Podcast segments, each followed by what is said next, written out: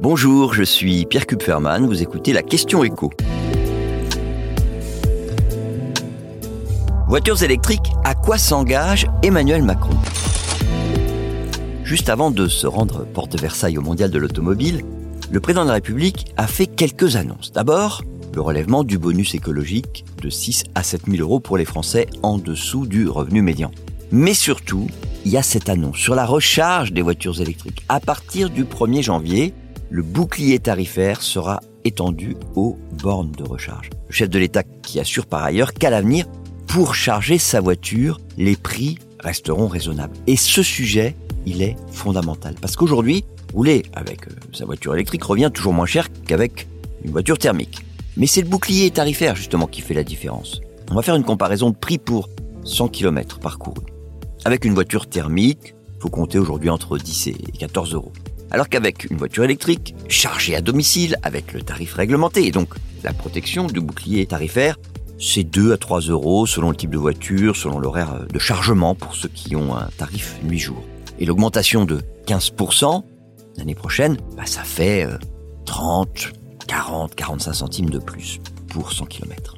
Mais en revanche, sur autoroute, charger une voiture électrique est devenu absolument hors de prix à cause de l'envolée des cours sur le marché de gros. Ça peut aller jusqu'à 20 euros pour 100 km. Et là, ben, on peut comprendre que certains automobilistes commencent à se dire que peut-être que ça vaut pas la peine de sauter le pas.